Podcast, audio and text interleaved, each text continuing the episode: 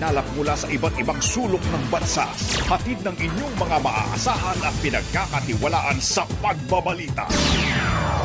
Teleradyo Balita. Balita.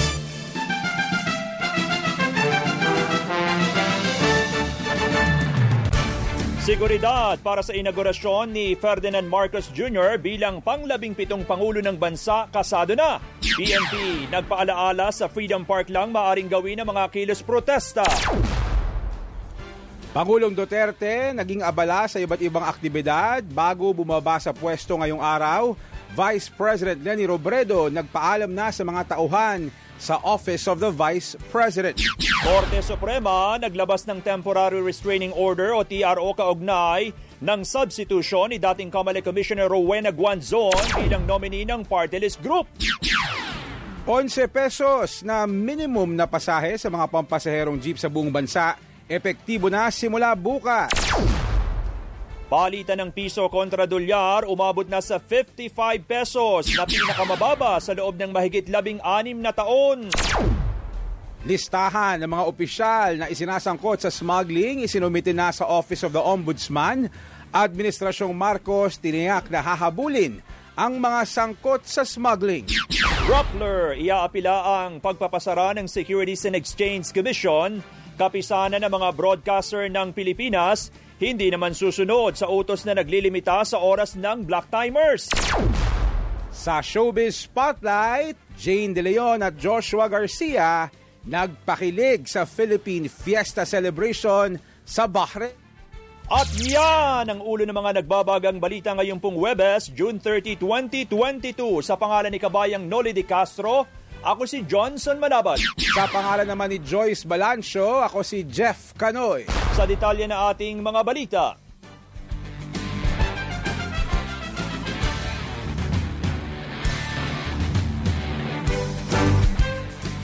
Kasado ng seguridad para sa inaugurasyon ni President-elect Ferdinand Marcos Jr. bilang panglabing pitong Pangulo ng Bansa.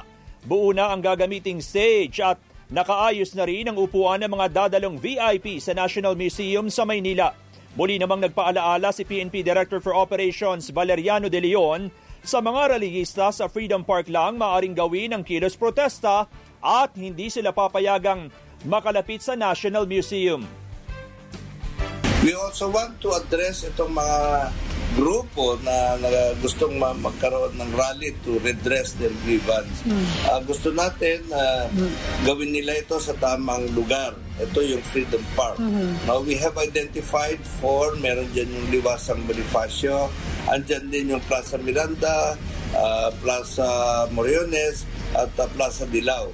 But the moment they will step mm-hmm. out of the area, ay uh, corresponding police response ang ating uh, itutugon para dito. Uh, alam naman natin na uh, the world will be watching us and we would like to showcase how orderly and how disciplined Filipinos are uh, dito sa ating bansa. Sa panayam ng teleradyo, sinabi ni PNP spokesperson Jean Fajardo na abot ng 18,000 ang security deployment sa inaugurasyon ni Marcos kabilang na ang mga tauhan ng Armed Forces of the Philippines at Philippine Coast Guard. Within uh, around the uh, vicinity lang po ng uh, ng uh, National Museum, mga around 7,000 po yung i-deploy natin. Subalit meron po tayo mga binabantayang areas. We anticipate po may mga protest actions pong mangyayari. Magpo-provide din po tayo dyan ng uh, ating mga police deployment para masiguro din po na secure and safe mm-hmm. din po yung mga kababayan nating lalahok dyan. At dito nga po, sa mga staging areas malapit po sa PICC, pati po yung mga ruta na dadaanan po ng mga bus na gagamitin ng ating mga VIPs ay maglalagay din po tayo ng mga route security dyan. Ayon naman kay MMDA Special Events Operations Head, Manny Miro, hanggang 30,000 lang ang papayagang pumasok sa Intramuros Golf Course para manood ng inaugurasyon. Pinayuhan naman ng publiko na huwag nang magdala ng sasakyan dahil walang designated na parking area sa lugar in-encourage po natin yung ating mga kababayan na gustong uh, mag-witness doon sa ating uh, sa ating historic uh, event ay mag-commute na lang sila through LRT 1. Mm-hmm. Pagkatapos po, bumaba po sila sa may Arroceros o Central Station, pwede na po nilang lakarin papuntang sa Intramuros sa golf course po para Mhm. ma- makapunta po doon sa viewing o sa audience area. Nagdeklara naman ng special non-working holiday ang mga lungsod ng Maynila, Pasay, San Juan at Navotas para sa inaugurasyon ni Marcos. Naging abala si Pangulong Duterte sa ilang aktibidad sa mga huling araw bilang Pangulo ng Bansa. Kabilang dito ang pagdalo sa inaugurasyon ng anak na si Baste Duterte na magsisilbing bagong alkalde ng Davao City.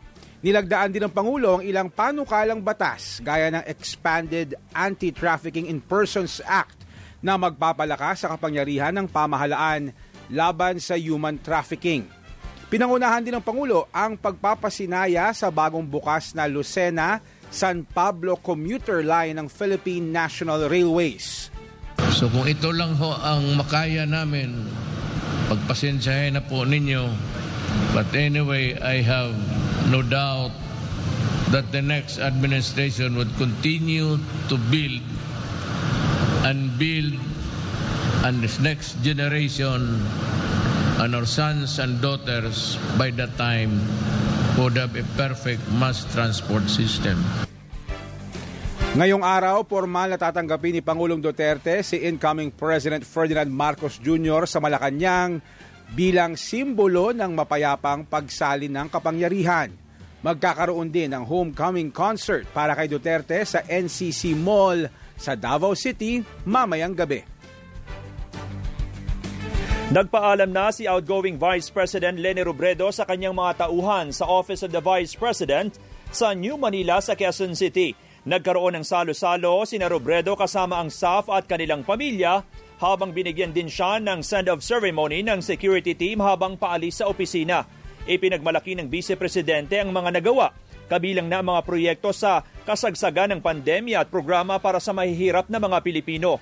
Tiniyak naman ni Robredo na itutuloy ang mga programa sa pamamagitan ng Angat Buhay Foundation. Converting the office of the Vice President from a mere ceremonial one into an advocacy heavy one. Um, yun yung number one. Ah, kasi ah, yung core na ngayon ng programa, talagang, talagang mag-transform ng mga communities through our programs. Si outgoing Vice President Leni Robredo Itatalaga ang dating Pangulo at CEO ng Philippine National Bank na si Jose Arnulfo Wick Veloso bilang Presidente at General Manager ng Government Service Insurance System o GSIS. Napili naman si Solicitor General Jose Calida bilang Chairperson ng Commission on Audit sa Administrasyong Marcos. As you know, he's the former uh, Solicitor General under President Duterte, who was also a former Undersecretary of Justice and formerly also with the Dangerous Drugs Board. Patuloy namang sinusuri ni President-elect Ferdinand Marcos Jr. ang mga itatalaga sa Department of Health, Department of Energy at Department of Foreign Affairs. Sinusuri pa po kasi nila, as you know, nagtalaga tayo ng applications process at saka mayroong proseso para sa pag evaluate Dahil nga, sinasabi nyo, mahalaga yung mga posisyon na ito, hindi ito pwedeng madaliin yung proseso.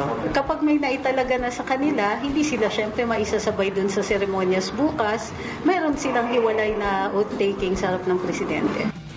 Si PCOO Secretary Trixie Cruz Angeles.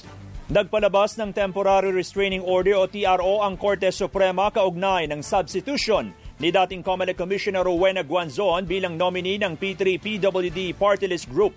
Sa desisyon ng Supreme Court, pinagbigyan ito ang hirit na TRO ng Duterte Youth Party List na kumukwestiyon sa desisyon ng Comelec na payaga ng substitution ni Guanzon.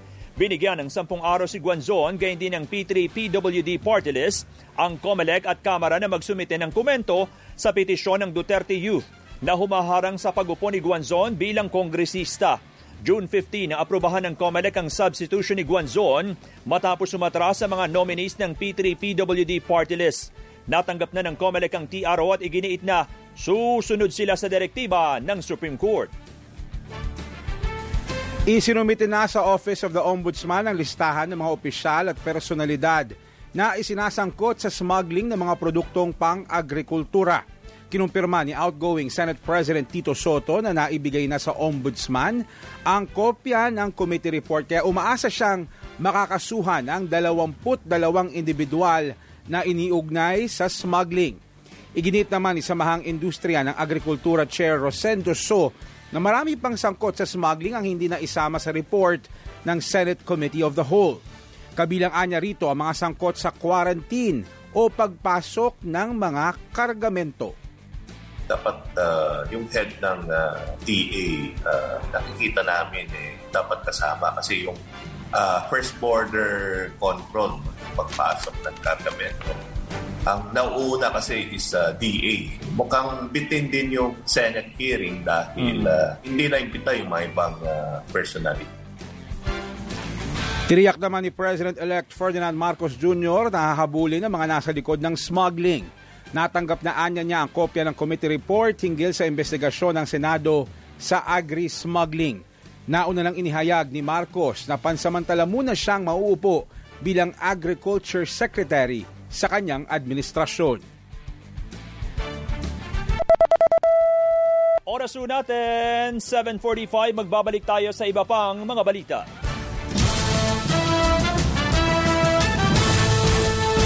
Na sa 55 pesos ang halaga ng piso kontra sa dolyar. Kahapon, nagsara ang palitan sa 55 pesos and 6 centavos na pinakamahinang halaga ng piso sa loob ng mahigit sa labing anim na taon. Simula noong Enero, patuloy na bumabagsak ang halaga ng piso na nagsimula sa 50 pesos and 99 centavos. Ayon sa Bangko Sentral ng Pilipinas, makikinabang sa paghina ng piso ang mga exporters at overseas Filipino workers pero labis na maapektuhan ang mga importers. Iginiit naman ni incoming Bangko Sentral ng Pilipinas Governor Felipe Medalla na wala pang dapat ikabahala sa paghina ng piso na bunsod ng patuloy na paglakas ng dolyar. Inaprubahan ng LTFRB ang dalawang pisong dagdag sa minimum na pasahe sa mga pampasaherong jeep sa buong bansa. Magiging epektibo ang 11 pesos na minimum na pasahe simula bukas, July 1. Sakop ng desisyon ng pisong dagdag pasahe na naunang inaprubahan sa Metro Manila, Central Luzon at Calabarzon. Dalawang piso rin ang taas pasahe sa modern jeep, kaya abot na sa 13 pesos ang minimum na pasahe mula sa 11 pesos. Nauna lang ipinaubaya ng LTFRB sa Administrasyong Marcos ang petisyon para sa limang pisong dagdag pasahe sa jeep, gayon din ang hirit na taas pasahe sa taxi, TNVS, provincial at metrobus. Ipinasa na rin sa susunod na administrasyon ang problema sa pondo para sa fuel subsidy at kung itutuloy ang libreng sakay na malaking tulong sa mga pasahero. Hindi susundin ng kapisanan ng mga broadcaster ng Pilipinas o KBP ang memorandum ng National Telecommunications Commission na naglilimita sa airtime ng mga black timers sa panayam ng teleradyo Sinabi ni KBP spokesman Rudolph Steve Horalbal na labag sa saligang batas ang kautosan na inilabas bago ang pagdinig sa July 11. Wala pang bisa sa tingin namin eh. So walang uh, batayan para sundin. Tuloy lang yung uh, kung anong kasong kontrata meron sila. No? Mm-hmm. Uh, dahil in the first place, wala naman illegal sa mga kontratang yon. Mm-hmm. So uh, we until uh, until uh, may decision kung anong validity ang MC na yan, eh, ang position ng KBP eh, walang visa yung okay. uh, MC na yan. Naniniwala din si Hularbal na walang kapangyarihan ng NTC para maglabas ng nasabing kautusan. NTC has uh, authority over technical matters pertaining to broadcast. No? Yung use of the airwaves, yung frequency allocation, power limitation, etc. Yan ang poder ng NTC. They have nothing to do with content of uh, broadcast. Si KBP spokesman Rudolph Steve Hularbal. Iaapela ng Rappler ang desisyon ng Securities and Exchange Commission na bawiin ang kanilang Certificate of Incorporation. Kasunod ito ng pagpapatibay ng SEC sa naunang desisyon na ipatigil ang operasyon ng Rappler dahil sa umano'y paglabag sa pagbabawal sa foreign ownership sa mass media. Sumentro ito sa Philippine Depository Receipts na isang paraan para sa negosyante na mamuhunan sa isang kumpanya. Ayon sa abogado ng Rappler na si Francis Lim, handa silang humirit ng temporary restraining order sa korte sakaling ipagpilitan ang kautusan. We have 15 days, I think, from yesterday to file a petition for review or what we, the uh, layman know, uh, appeal to the Court of Appeals. From the Court of Appeals, uh, we will have a chance to file a motion for reconsideration with the Court of Appeals in case the Court of Appeals disagreed with us. And eventually, we will have the final opportunity to, the, to appeal all the way up to the Supreme Court. So it's not the end of the world for us. Sa pahayag ng National Union of Journalists of the Philippines, iginiit nitong makikita sa desisyon ng SEC kung paano pinatatahimik ng Administrasyong Duterte ang mga mamamahayag. Bukod pa ito sa pagharang ng National Telecommunications Commission sa alternative news websites na Bulatlat at Pinoy Weekly, gayon din ang pagre-regulate sa block time broadcasting agreements. Umabot na sa mahigit 3,703,000 ang mga kaso ng COVID-19 sa bansa. Iti matapos madagdagang 781 bagong kaso habang labing isa ang nadagdag sa mga namatay. Sa ngayon, mahigit 7,000 na ang aktibong kaso na pinakamataas mula noong Abril 29. Pero ayon sa Department of Health, mas tinitingnan na ang bilang ng mga nauospital at hindi ang dami ng tinatamaan ng COVID-19 we are now supposed to live with the virus. Alam po natin, ito pong COVID-19 virus is here to stay with us. Ang pinaka-importante po sa atin ngayon ay may ma-manage natin at saka ma-maintain natin ang ating mga ospital na expected po talaga na maaring may magkasakit basta mild and moderate lang at saka asymptomatic, tayo po ay makakaagapay dito. Idinagdag pa ni Health Undersecretary Maria Rosario Vergere na muling ibinalik sa low risk ang limang lugar sa Metro Manila. Nauna nang inilagay sa moderate risk ang Pateros, Marikina, Pasig, San Juan at Quezon City dahil sa pagtaas sa mga kaso ng COVID-19 meron po tayong pinauna na limang moderate risk case classification sa ating mga areas sa NCR. Mapupunta po sila uli sa low risk dahil yung kanilang average daily attack rate ay hindi pa ho lumalakpas ng 6 at saka yung kanilang healthcare utilization naman is less than 50%. Samantala, maaari nang magpaturok ng booster shot ang mga labing dalawa hanggang labing pitong taong gulang na hindi immunocompromised. Sa memorandum ng DOH, Pwede nang simula ng pamimigay ng booster dose sa nasabing age group basta't handa ang vaccination sites. Maaring magpaturok ng Pfizer mahigit limang buwan matapos makumpleto ang primary series. Sisimula na ang full implementation ng face-to-face classes sa mga paaralan sa Cebu City. Sa executive order ni Cebu City Mayor Michael Rama, papayagan ng in-person classes sa lahat ng paaralan matapos ang dalawang taon na walang pisikal na klase dahil sa pandemya. Hinihikayat din ng mga paaralan na makiisa sa vaccination program kasabay ng panawagan sa mga guro at estudyante na magpabakuna kasabay ng pagbabalik ng face-to-face classes. Bukod dito, pinapayagan na rin ang pagsasagawa ng pisikal na commencement exercises sa lungsod pero dapat matiyak na nasusunod ang health protocols. Sumigla na ang lokal na turismo sa bansa sa tala ng Department of Tourism, 40% ang itinaas ng domestic tourism, bunsod ng pagluluwag sa panuntunan sa pagbibiyahe. Nangunguna sa listahan ng overnight destination ng Metro Manila na sinundan ng Calabarzon at Central Luzon. Bumaba naman ng halos 89% ng foreign arrivals noong 2021 dahil sa paghigpit sa mga border bilang pag-iingat sa COVID-19. Umaasa si incoming Tourism Secretary Cristina Frasco na magtutuloy-tuloy ang pagbangon ng sektor ng turismo ngayong taon kasabay ng pagpasok ng bagong administrasyon. I do not wish to question the policies of the national government, nor do I wish to impose on the wisdom of the incoming administration. And uh, I defer to the wisdom of both the current and the incoming administration as far as the maintenance or liberalization of health protocols is concerned. Si incoming Tourism Secretary Cristina Frasco Tuloy pa rin po ang pag-aalboroto ng bulkang Bulusan sa Sorsogon ayon sa FIVOX nakapagtala ng isandaan at pitong pagyanig sa bulkan na indikasyon ng posibleng phreatic eruption. Dahil dito pinag-iingat ang mga residente na nasa 4 km permanent danger zone. Noong lunes, nakapagtala rin ng pagragasa ng lahar sa ilang lugar na malapit sa bulkan dahil sa mga pag-ulan. Sa lagay po naman tayo ng panahon, nakalabas na ng Philippine Area of Responsibility ang Bagyong Kaloy. Huling namataan ng bagyo sa layong 430 kilometro sa kanluran ng Iba, Zambales. Taglay nito ang lakas ng hanging umaabot sa 55 km per hour at pagbugsong 70 km per hour. Pinalalakas pa rin ng bagyo ang habagat kaya makararanas ng pagulan ang kanlurang bahagi ng Luzon at Visayas. Samantala, dumating na po sa bansa ang labi ni Attorney John Albert Lilo na namatay sa pamamaril sa Philadelphia, USA. Sinalubong ng pamilya ang bangkay ni Lilo mula sa Philippine Airlines flight bago dinala sa Manila Memorial Park para sa public viewing na tatagal hanggang sa linggo. Nagpasalamat naman ang pamilya Lilo sa tulong ng pamahalaan at Filipino community sa Amerika.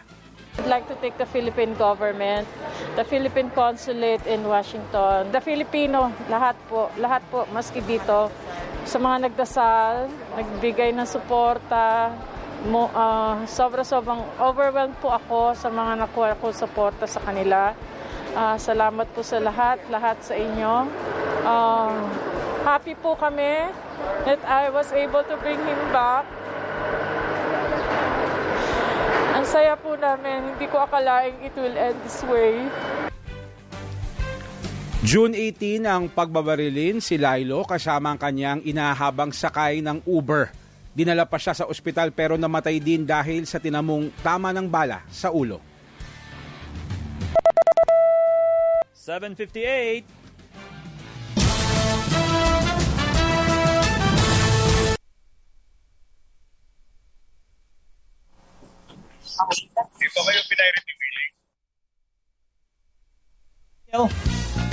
Good morning, Johnson at Jess, sa ating showbiz spotlight. Nakiisa ang bagong kapamilya love team na sina Jane De Leon at Joshua Garcia sa Philippine Fiesta Celebration sa Bahrain. Naging highlight ng programa ang pagpapakilig ng dalawa sa Pinoy fans at Filipino community na dumalo sa pagtitipon. Nagahan, naghahandog o naghandog ng sayaw si Jane habang umawit at naggitara si Joshua bukod pa sa kanilang duet sa entablado. Nakita namin na masaya sila, nag-enjoy sila. And first time namin actually pumunta dito, kaya sana makabalik ulit kami. And I'm really happy to be here. And really, sobrang saya ko kasi it's my first time din tumugtog ng gitara, kaya ah, success naman siya. And uh, sana maulit, sana maulit na makabalik ulit ako dito. Mapapanood sina Jane at Joshua sa inaabangan Darna the TV series na malapit nang ipalabas sa Kapamilya Channel. Para sa Showbiz Spotlight, ako si Gino Krishnan. Balik sa inyo, Zev. Maraming salamat, Geniel. At yan ang kabuuan ng ating mga balitang itinampok sa Teleradyo Balita. Sa pangalan po ni Joyce Balancio, ako si Jeff Canoy. At sa pangalan po ni Kabayang Noli de Castro, ako si Johnson Manabat. Maraming salamat at magandang umaga, Kabayan.